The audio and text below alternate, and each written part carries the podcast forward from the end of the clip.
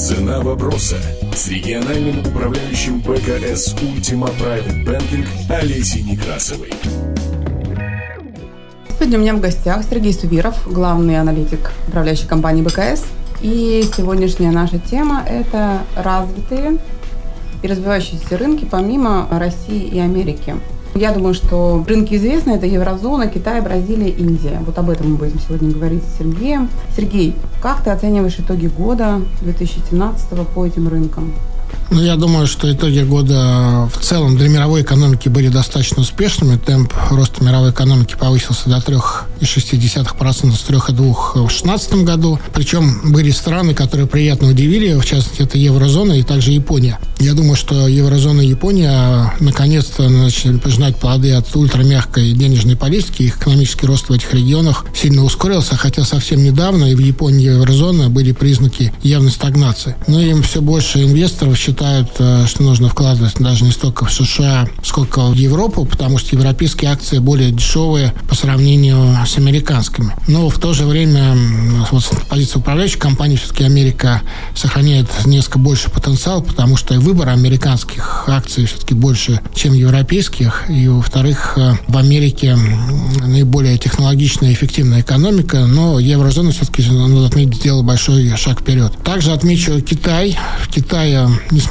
на много критики в отношении вообще Китая и э, скептицизма, китайская экономика покажет рост э, примерно 6,7% в этом году. Более того, укрепился юань э, к доллару, хотя ждали многие девальвацию юаня, выросли золотовалютные резервы. Съезд Компартии Китая продемонстрировал консолидацию власти в китайском руководстве, и теперь можно ожидать более глубоких реформ. И стало известно, что Китай, например, решил открыть финансовый сектор для внешних инвесторов. Это очень важно важное направление с точки зрения либерализации рынка. Но есть и проблема, естественно, большая в Китае, это большая долговая нагрузка, и она может рано или поздно, в общем-то, оказаться большой проблемой не только для Китая, но и для мировой экономики. Но у меня в этом отношении все-таки есть э, умеренный оптимизм. Дело в том, что у Китая высокая норма сбережений, высокие золотовалютные резервы. Это позволит э, минимизировать возможные последствия долгового кризиса. Но все-таки об этой проблеме стоит помнить и всегда мониторить, э, как она будет дальше двигаться, развиваться, да.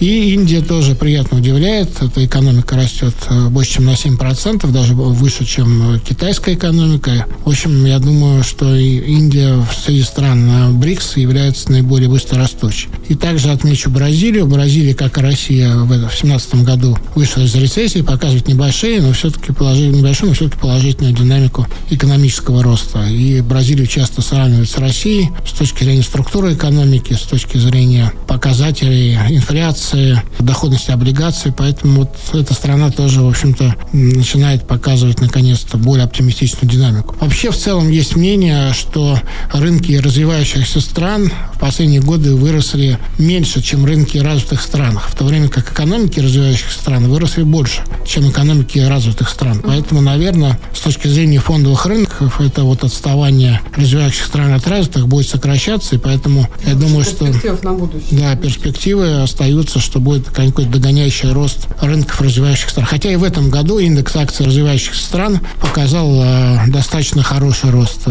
Порядка 30% вырос индекс MSCI Emerging Markets.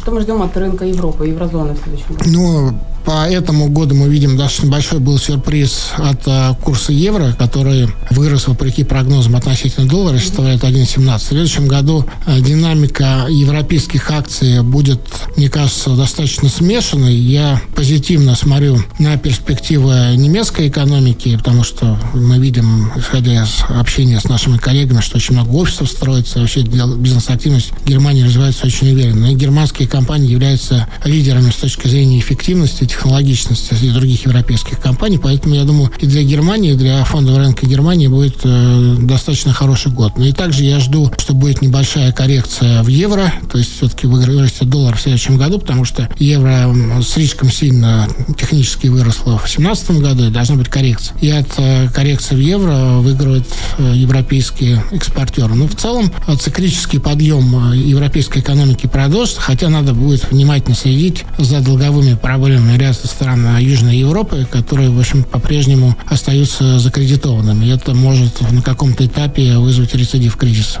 Напомню, у меня в гостях был Сергей Субиров, главный аналитик управляющей компании БКС.